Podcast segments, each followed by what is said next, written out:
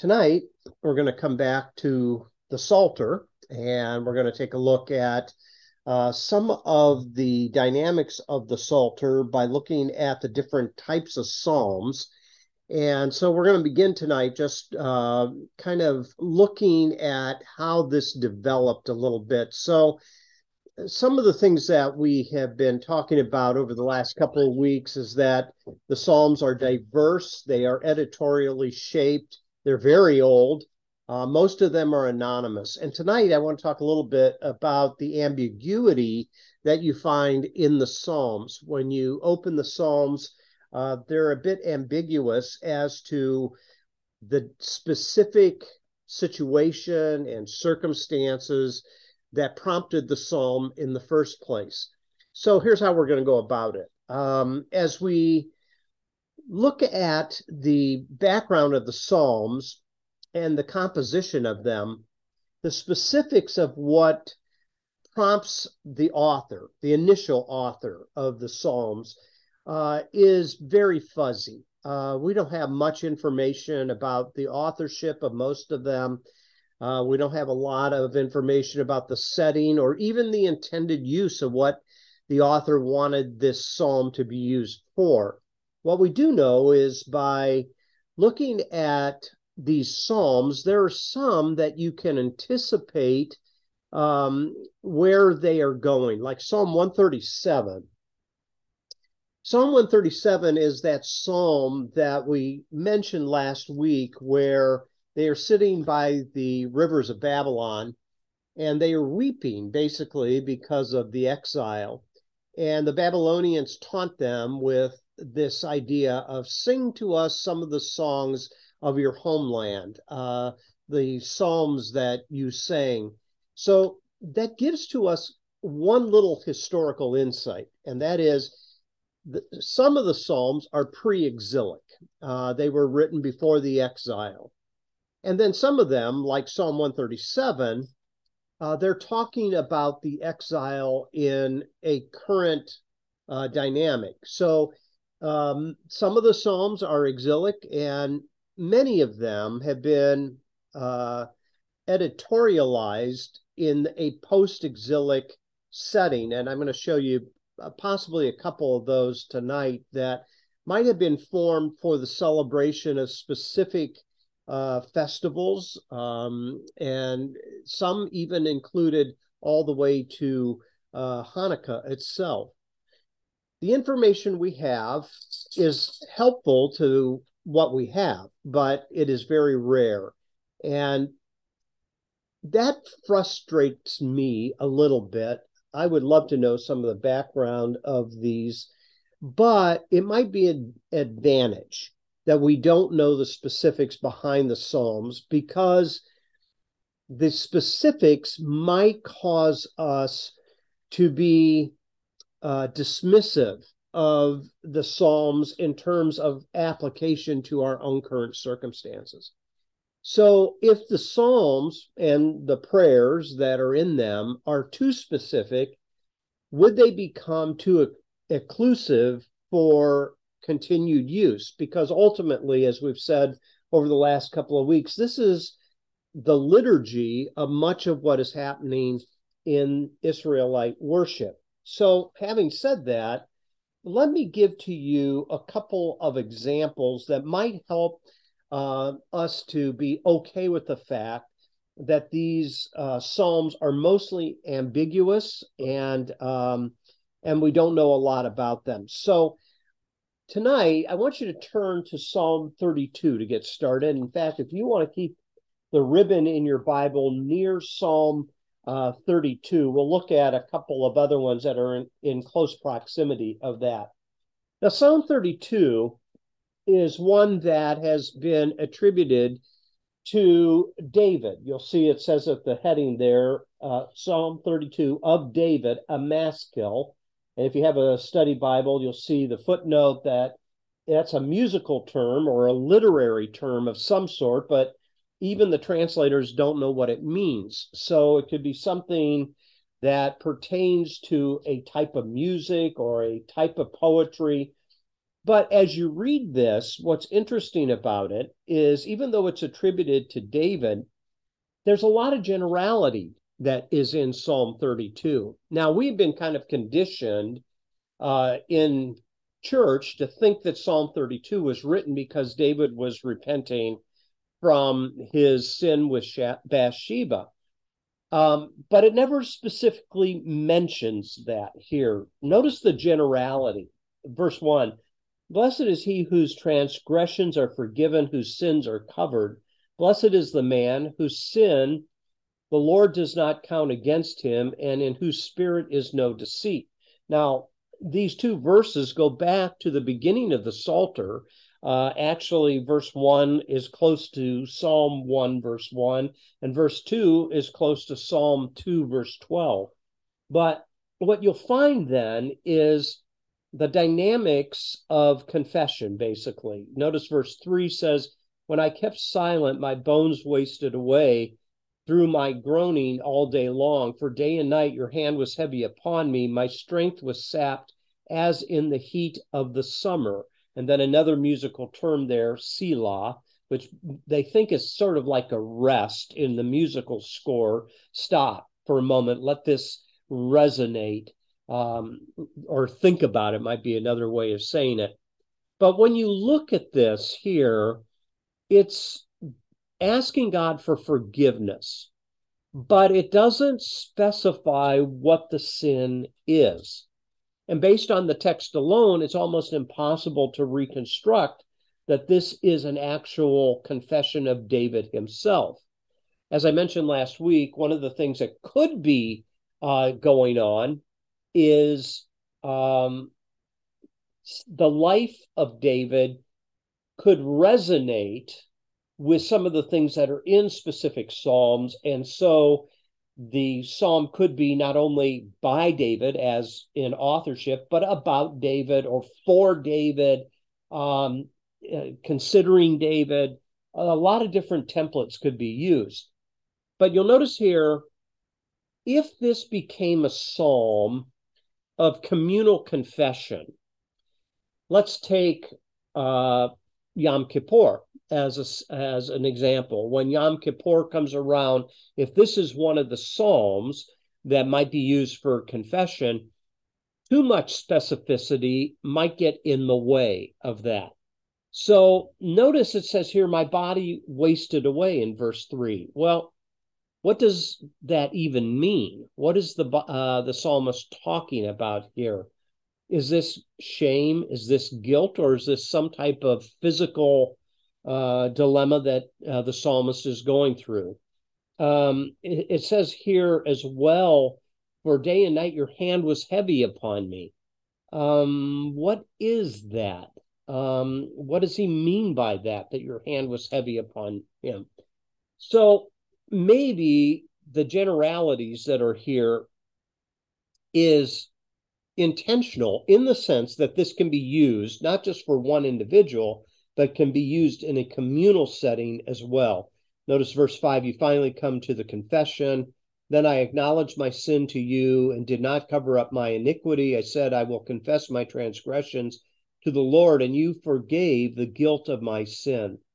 Then it's inclusive. Notice it's not just individual. Therefore, verse 6 let everyone who is godly pray to you while you may be found. Surely, when the mighty waters rise, they will not reach him. You are my hiding place. You will protect me from trouble and surround me with songs of deliverance. Now he seems to be going in a different direction here in verse six. It becomes communal uh, rather than individual. And then the protection element seems to be something about a danger from uh, enemies. Uh, you're my hiding place. You're going to protect me. You're going to deliver me.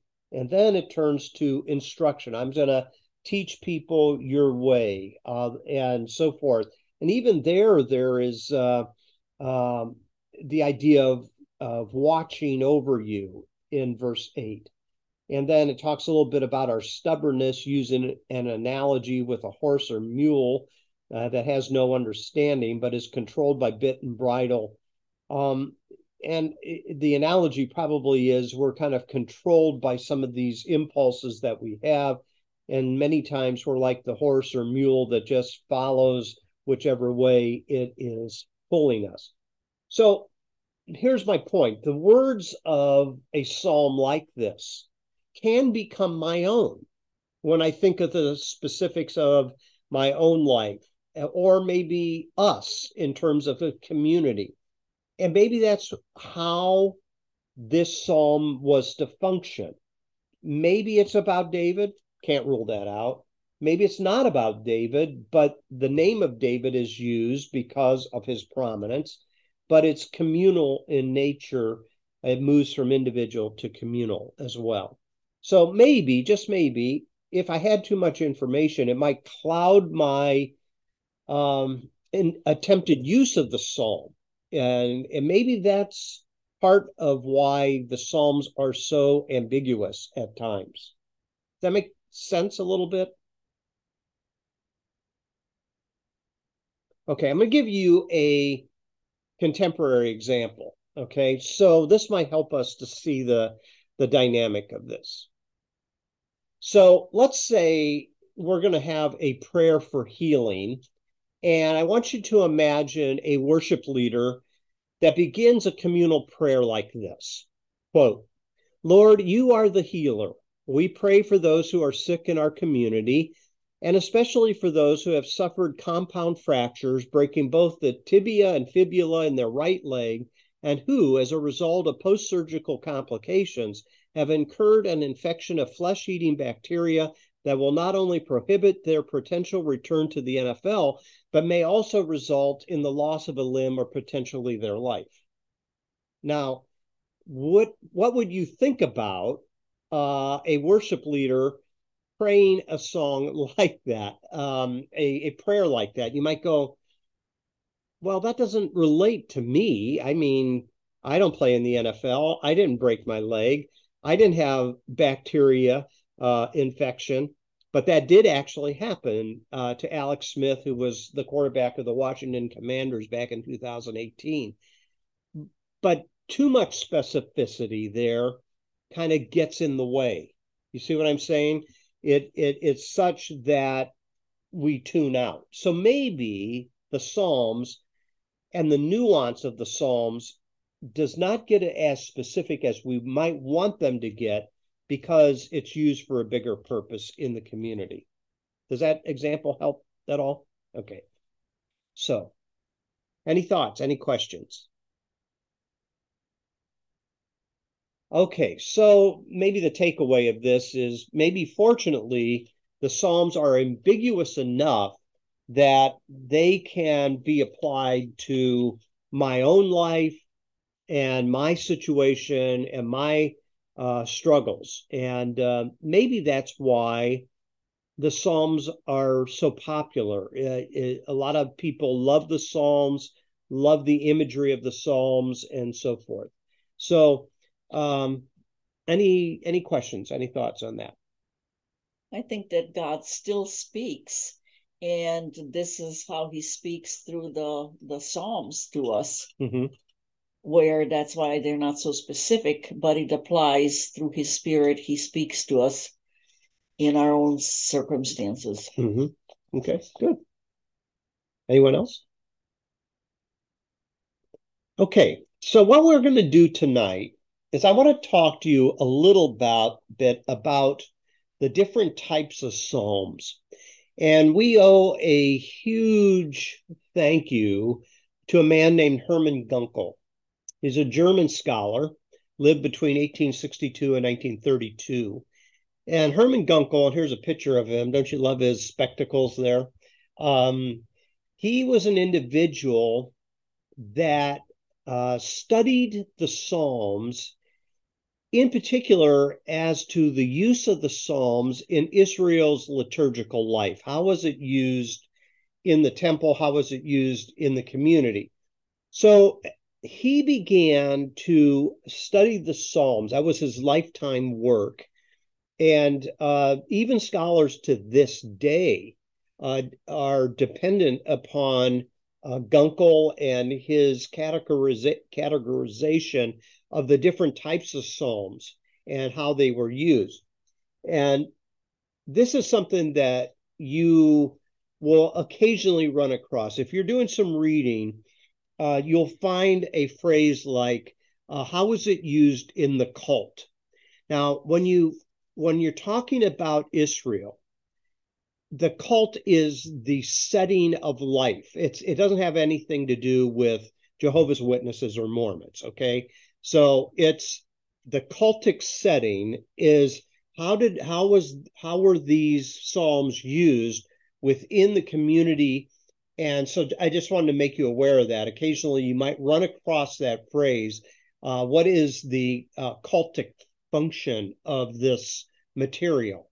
And it's not talking about any type of uh, false doctrine. It's just talking about how it was used within a particular setting.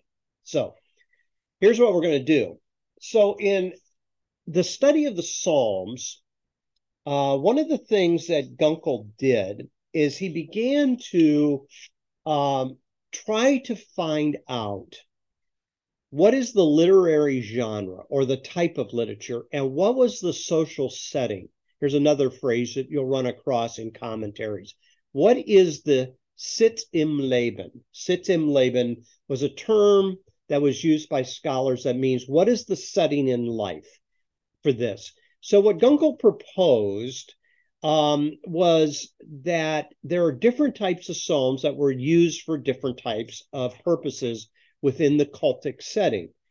So, let's imagine and let's um, use an illustration. So, we were talking a little bit last week about um, categorizing different types of psalms, and I'm going to tell you what they are tonight. But we use the analogy of like Spotify, Pandora, uh, that there are um, are different types of categories for different types of psalms. So let's carry that analogy a little bit further.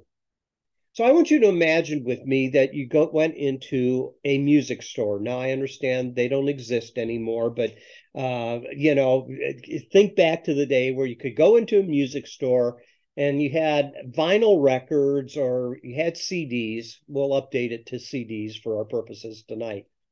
And you go in and you'll find these categories country music, classic rock, uh, classical music, whatever it may be. Well, when these CDs uh, were shipped to the store, um, there was someone that had to categorize them and place them uh, into their proper slots so that uh, employee uh, would organize the racks, um, would put the artists in alphabetical order, so on and so forth. So every shipment that came in, probably on a weekly basis, the store employee had to take the time to do this. Well, Hermann Gunkel helps to sort the CDs, i.e., the Psalms. And Gunkel was given, to carry the analogy a little bit farther, a big cardboard box of all kinds of CDs, and they're all thrown in there together. And they're not categorized, and they're not sorted, and they're not alphabetized.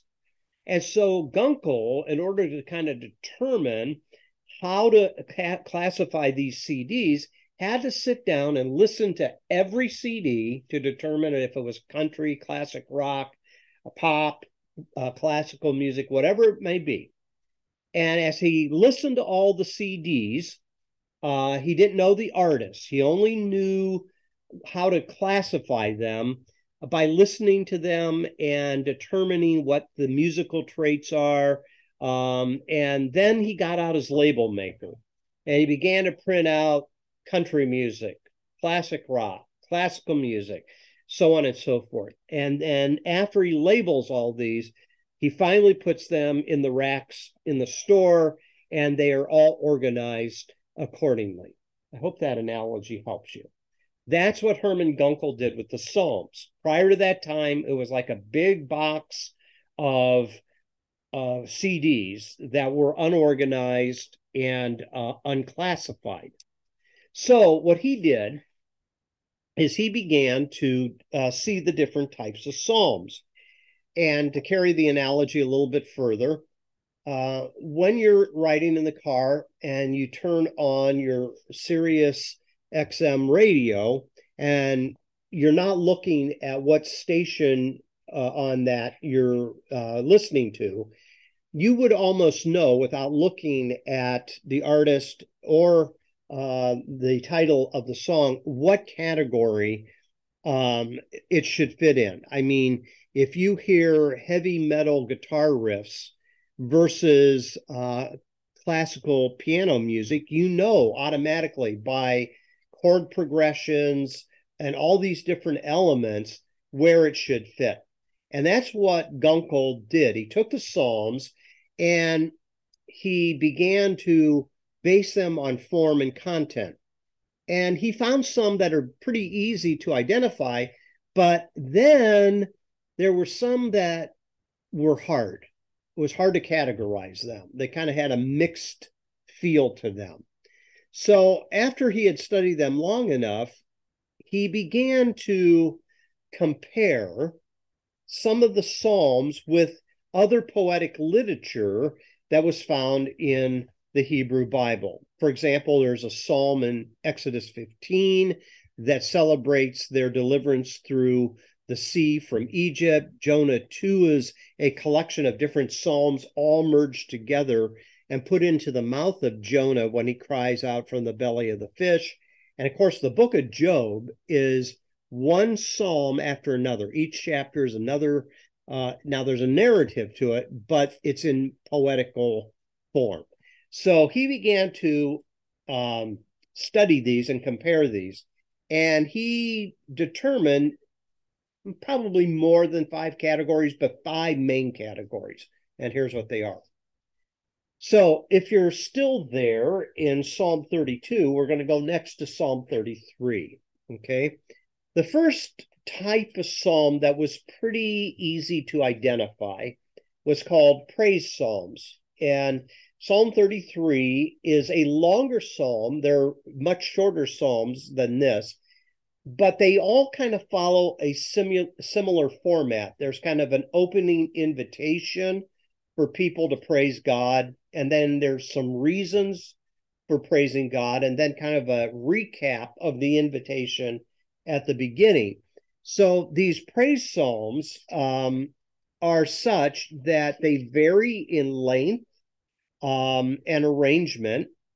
And then how it was organized is interesting. So here in Psalm 32, you have a confessional psalm, and many scholars believe that Psalm 33 is placed here in this book of Psalms because it's the natural out uh, result that comes out of the heart uh, based upon the forgiveness of God. So in chapter 32, verse 11, it says, Rejoice in the Lord and be glad, you righteous, sing, all you who are upright in heart. And then, verse 1 of chapter 33, Psalm 33 says, Sing joyfully to the Lord, you righteous. It's fitting for the upright to praise him.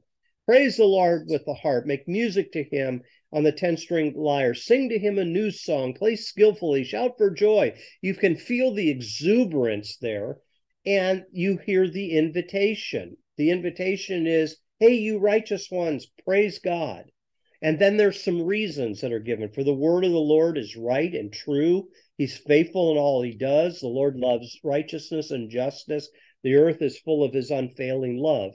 Now, I'm not going to read the whole psalm, but there you have reasons for the praise that is being given. And if you look to the very end, what you're going to notice is uh, another invitation, kind of a recap that is inviting people. Go down to verse 20. It says, We wait and hope for the Lord. He's our help and our shield. In him our hearts rejoice, for we trust in his holy name. May your unfailing love rest upon us, O Lord, even as we put our hope in you. So it's not individual, it's communal. We, um, come on, all you righteous people, praise God, and here's a reason for it. And then the recap at the end is here's why we're praising you. Uh, we are putting our hope in you. Does that make sense? Does that make any sense to you? There's a lot of repeated commands in praise psalms, to, you know, based upon God's big deeds and so forth. Praise the Lord and that type of thing. Now, this is an interesting psalm too. So you see here how many verses are in Psalm 33? There are 22 verses. Each verse corresponds to one of the letters of the Hebrew alphabet. So um, verse one will begin with uh, Aleph, um, and then uh, and and so on and so forth. So there's some interesting elements there of how it's arranged as well. And it might we might say, why should we praise God? Well, let me give to you A to Z reasons why. It's almost like using their alphabet to say from A to Z, here's why. Any thoughts there? Comments, questions? Okay. A second type of psalm that's pretty easy to identify is called lament psalms. A lament psalm is in contrast to a praise psalm. Uh, it is responding in some ways to the frustration of God not showing up. So, God, sometimes in the lament psalms are uh, are talking about God's absence, um, or why the enemy is prevailing, or why God, did you allow me to get this close to death itself? Again, lament psalms are pretty easy to identify because something's gone wrong. And the psalmist is crying out because his life has spun from orientation to disorientation. And he does not know what to do with that disorientation. And these type of psalms are such that it touches the wide range of human experience, um, whether it is uh, something that has to do with the enemy surrounding them or whatever, or a personal illness, sickness, those type of things. Uh, but usually, the lament psalms, if they are personal, uh, are usually health related. If they're communal, they're usually related to some impending threat or danger uh, to the community. So you can see here that uh, there are a couple of elements to a lament psalm. So, first is the complaint. Um, God is addressed, and the complaint is verbalized. And then there's a petition God, come on, show up already. Where are you? Why don't you do something? And usually there's some type of motivation that is given saying, You owe it to me. I've been pious. I've been faithful. I've been innocent. I don't deserve this type of treatment. Um, and so there is this also uh, uh, imprecatory element to it. And that is, would you get even with my enemy? Uh, oh Lord, uh, you know, put them down. And what's fascinating is the turn within a lament psalm. It usually turns at some point after the complaint to a praise that in faith, the psalmist is assured that God hears him and he will praise God as God comes through. So I want to give you just a short example of this in Psalm 13. So keep your thumb there in 30. We'll come back uh, to that area of the Psalms in a moment. But Psalm 13 says, and this is a short one, that's why I picked it it says here, uh, Psalm 13, a psalm of David. Okay, again, attributed to David. And here we have the complaint How long, O Lord, will you forget me forever? How long will you hide your face from me? How long must I wrestle with my thoughts and in every day have sorrow in my heart? How long will my enemy triumph over me. There you can see the address, O Lord, how long, O Lord? Here's the complaint. Uh, you're hiding your face from me. I'm wrestling in my sorrow. The enemy is triumphing over me, that type of thing. Verse 3 Look on me and answer, O Lord my God. Give light to my eyes, or I will sleep in death. My enemy will say, I have overcome him, and my foes will rejoice when I fall. Here's the motivation element of it the enemy's going to take credit that they have conquered one of your faithful ones. And then here comes the assurance of being heard. But I trust in your unfailing love. My heart rejoices in your salvation. And then we have this idea of a payment of a vow, uh, giving this back to God. I will sing to the Lord, for he has been good to me. In other words, if you come through, I'm going to make it known to the community that you have um, brought deliverance and so forth. So that's a very short psalm. Uh, longer lament psalms We'll get into a lot more detail, but you know, we're we're working with you know just uh, a certain amount of time tonight, so we don't want to go into real long psalms. But that you will find a, a very similar pattern even in longer lament psalms. Do you have some thoughts there? Questions, comments?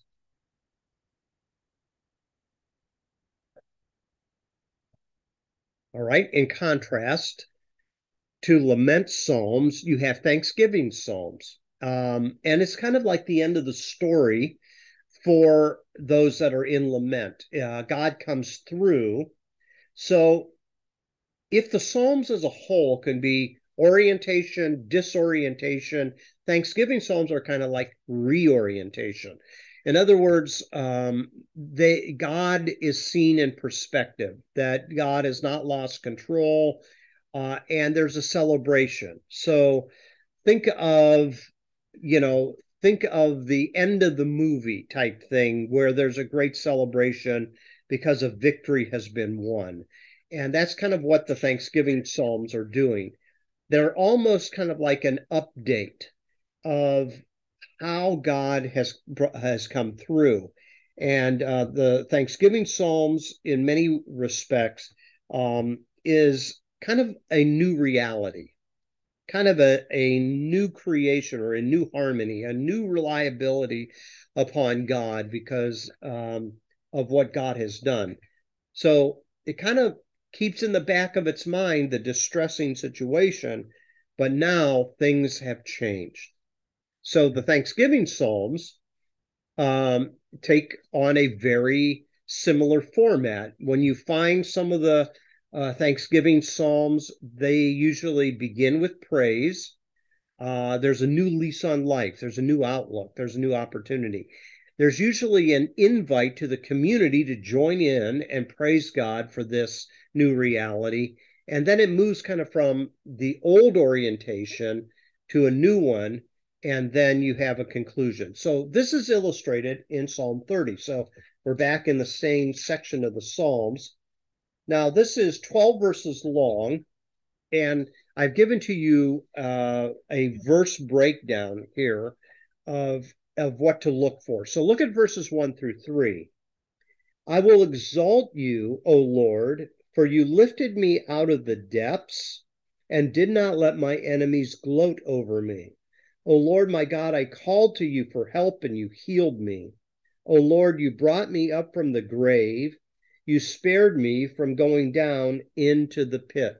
So here's an individual that thought he was coming to the very end, and God brought a renewed lease on life for him, raised him up from that dangerous situation.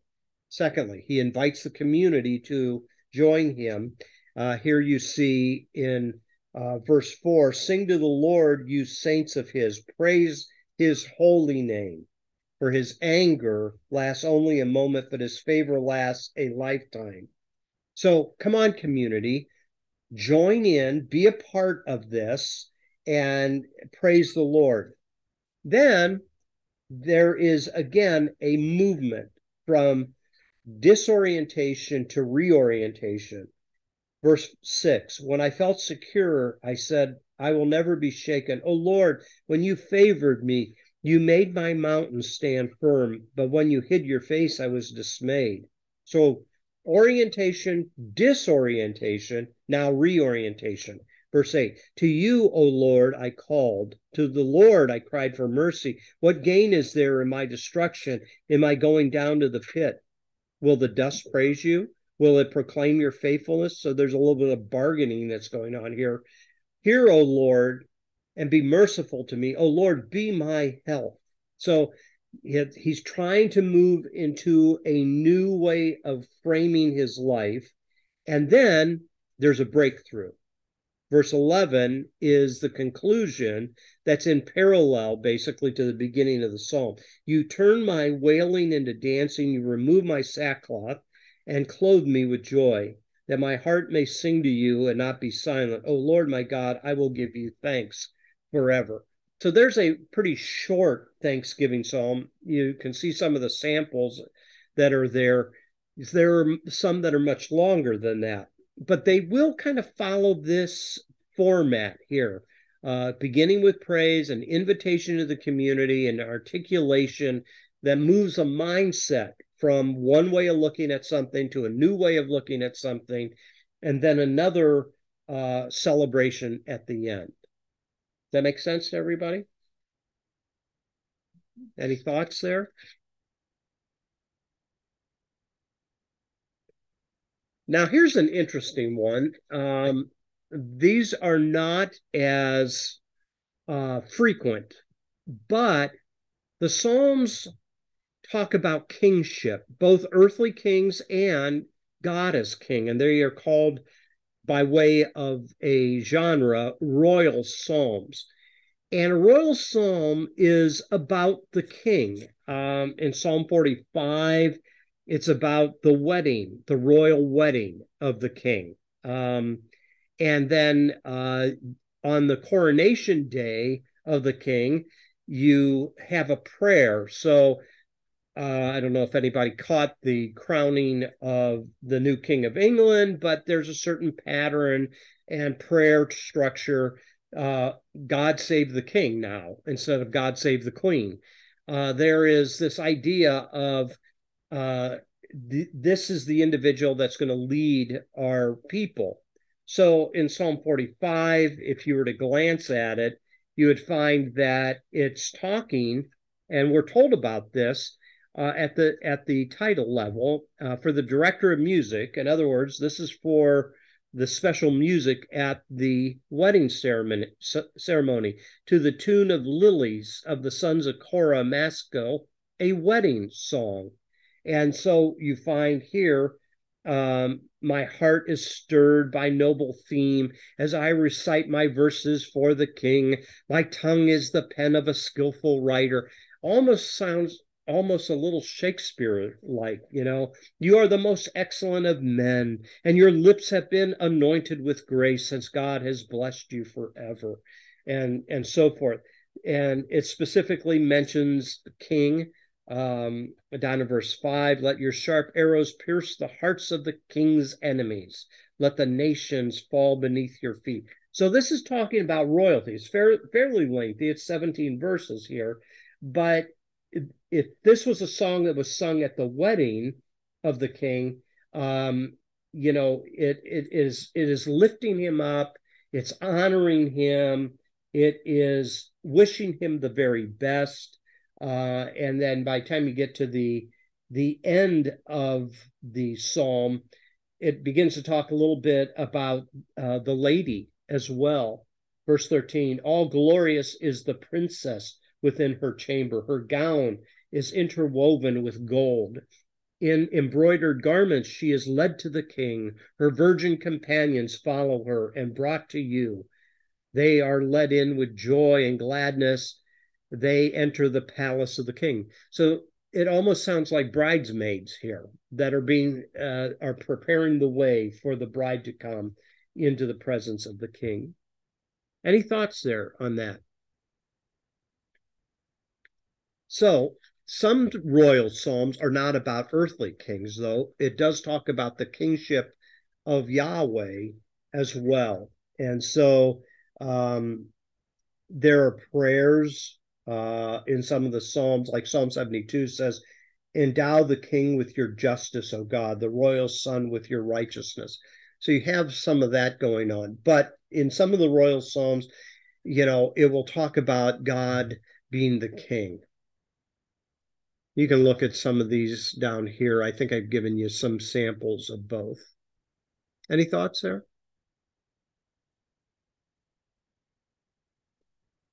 Okay, one another type here is called pilgrimage psalms. Now, these are all clustered together. So if you go over to Psalm 120, you're going to find a title uh, on these psalms, and, and it talks about a psalm of ascents, A S C E N T S. So, what it's talking about is traveling to Jerusalem.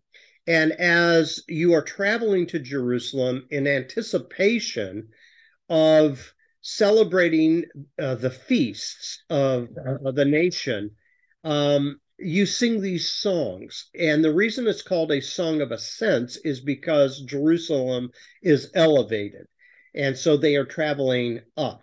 Now, these psalms will draw upon all kinds of other psalms as well. So if you were to read Psalms 120 through 134, you'll find a mix of lament in some of them, thanksgiving in some of them, and so forth.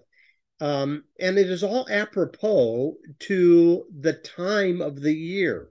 So, as pilgrims traveled to Jerusalem, they would go for Passover, they go for the Feast of Fruit, uh, First Fruits, uh, Feast of Pentecost, Feast of Tabernacles, so on and so forth. And if you want to see a listing of the different feasts that they would go to Jerusalem, you'll find that in Deuteronomy 16. But here's one example uh, Psalm 120. I call on the Lord in my distress, and he answers me. Save me, O Lord, from lying lips and from deceitful tongues. So that it sets out like a lament, doesn't it? What will he do to you? And what more besides, O de- deceitful tongue? He will punish you with a warrior's sharp arrows and burning coals of broom tree. Woe to me that I dwell in Meshech, that I live among the tents of uh, uh, Kedar. Too long have I lived among those who hate peace. I am a man of peace, but when I speak, they are for war. So there you see elements of imprecatory, um, you see lament, and so forth. The next psalm also has the title A Song of Ascents, and it's completely different. You probably have heard Psalm 121 before because it's sometimes read at funerals. I lift up my eyes to the hills. Now that makes sense, doesn't it? As you're traveling and you're moving up in elevation, I will lift up my eyes. I will lift up my eyes to the higher elevation. Where does my help come from? My help comes from the Lord, the maker of heaven and earth. He will not let your foot slip. He who watches over you will not slumber. Indeed, he who watches over Israel will neither slumber nor sleep. Now, this becomes a little bit more literal somebody's traveling, looking up at the hills, anticipating God coming from the hills to protect them and deliver them. And verse 5 says, The Lord watches over you. The Lord is your shade at your right hand. The sun will not harm you by day, nor the moon by night. The Lord will keep you from all harm. He will watch over your life. The Lord will watch over your coming and going both now and forevermore. Now, the thing to keep in mind here is these psalms are pieces of liturgy that are used. Now, we know individuals where tragic things have happened. Well, where was the Lord? It says here in this psalm, He's going to watch over you. Uh, nothing's going to harm you. Well, it doesn't take into account the fact there there is a divergence of experiences within the human experiences.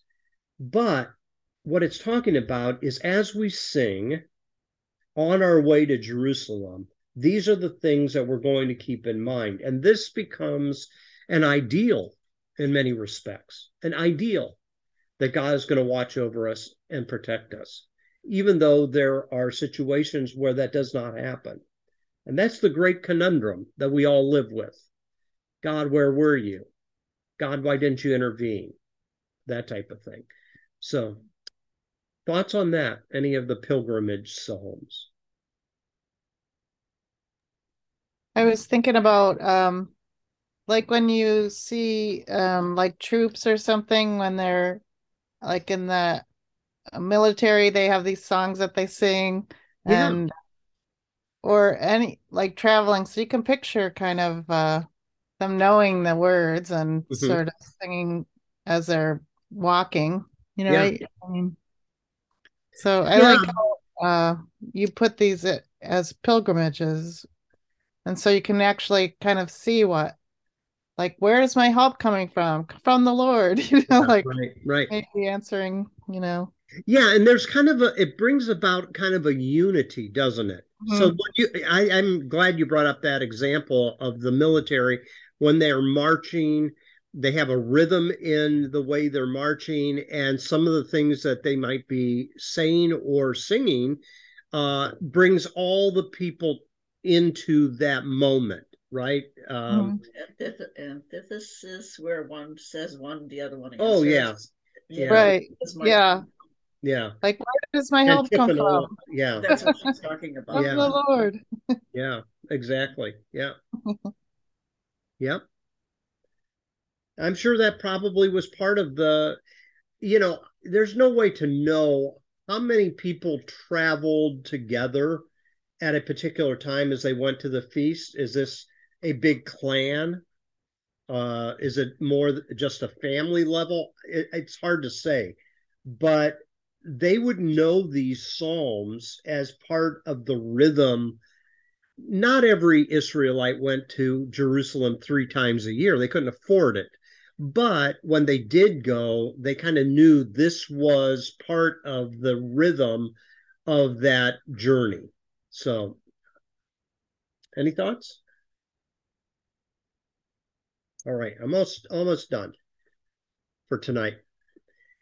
There are some psalms that are a mixture of all kinds of different things. You see a little bit of that from Psalm 120 to Psalm 121. They're very different in um, the way they sound, even though they're they're a pilgrimage psalm.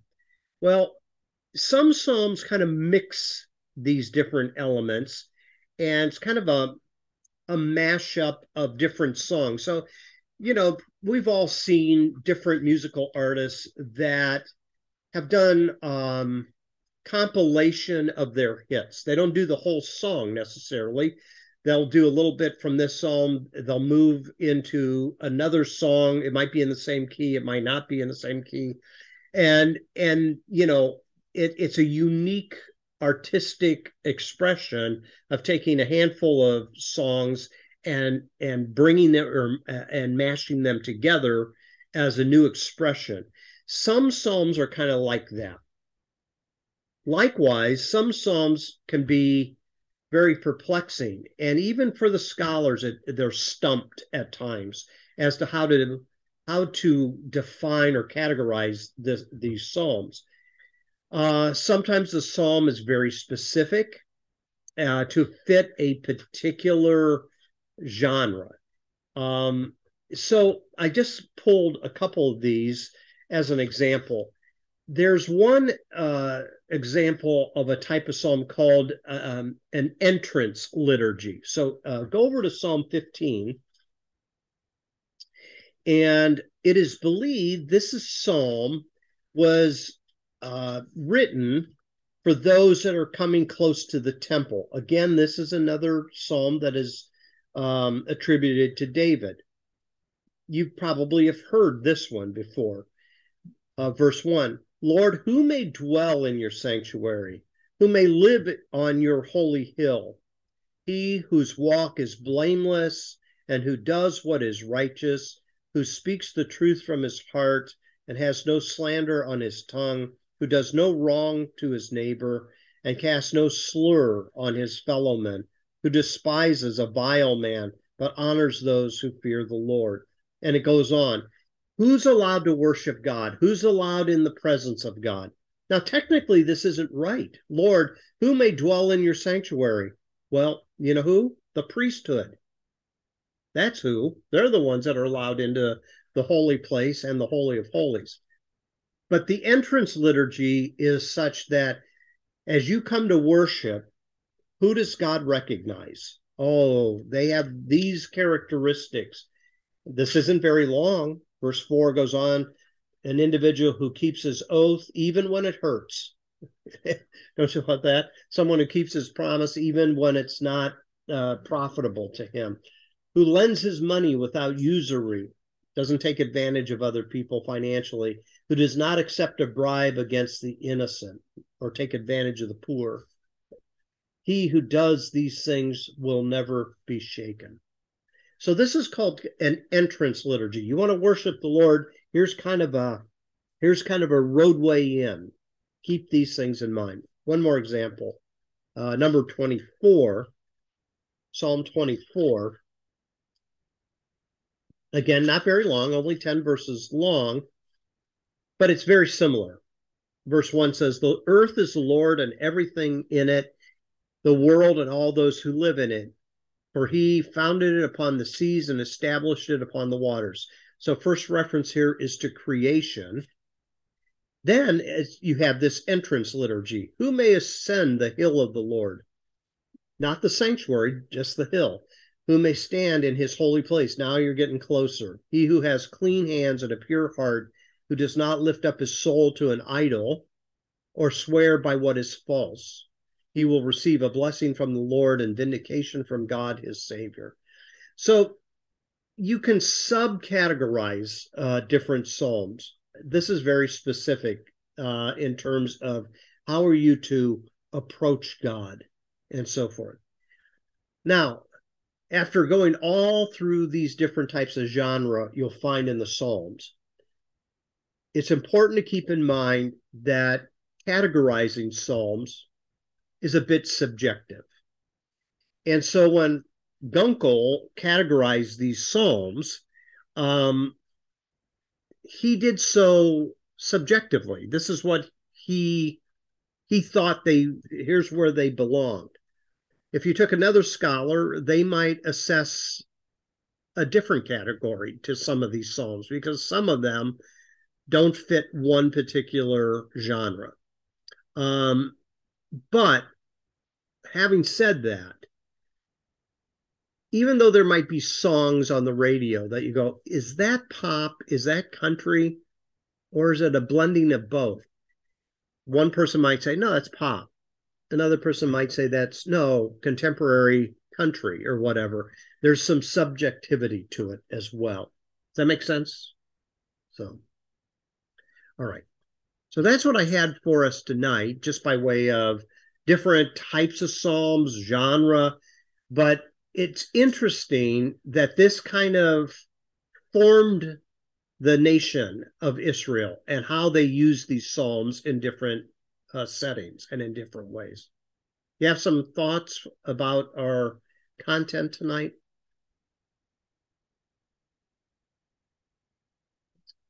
I could. So, what's the most common of all the types? Lament. Lament. Mm-hmm. Yeah. Um, I mean, praise psalms probably would not be far behind, but I think uh, by far lament psalms because there's both personal and communal lament. There's both types there uh, that you find in the Psalter. But yeah, you'll find that the psalmists do not hold back. Um, they are individuals that use these as prayers that are quite honest. Um, they get frustrated with God. They try to prod God onto action, that type of thing. So. Are there other, um, I don't know, it's not, I guess, societies, I guess you could say, who have similar music or similar things to Psalms that would be interesting to run with a pair in parallel. In a, yeah. I think every society and every culture has different pieces of literature that form their culture or expresses it in some way. Now, the reason we don't know it is because we don't know other languages or we don't know enough about other religions. But sometimes they're borrowed as well. so uh, what you'll find is sometimes, and this is especially true in Genesis, uh, some of the stories that are in Genesis were also found in other uh, religious liturgies and and that type of thing, like the flood and and different things like that. Um, so there are some common stories that kind of go between different cultures and ethnicities and that, but there are some that are just unique uh, to uh, the specific culture or religion. So um, Buddhism is just full of all kind of wisdom type of literature and proverbs and different things that are used that form a life of um, wisdom uh, and nonviolence and different things like that. So even though I'm not familiar with their literature, they probably have forms within their literature, language, and religion that have some commonalities as well. It's just that I don't I don't know about them. I'm ignorant of them. So um, but my guess would be that you could find this in every civilization all around the world. They have their their holy uh, pieces of literature. They have their common stories, all that type of thing that makes them who they are.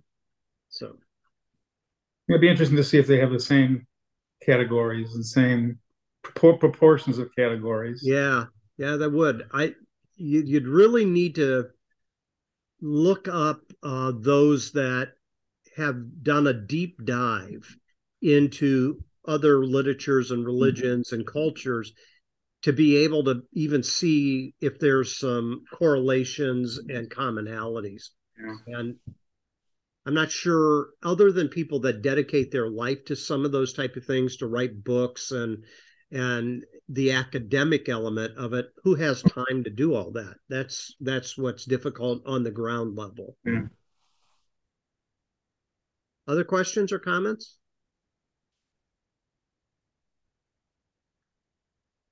So, what I want to do next Wednesday, and it will kind of complete the Psalms as kind of a literary type. I want to talk a little bit about how Hebrew poetry works.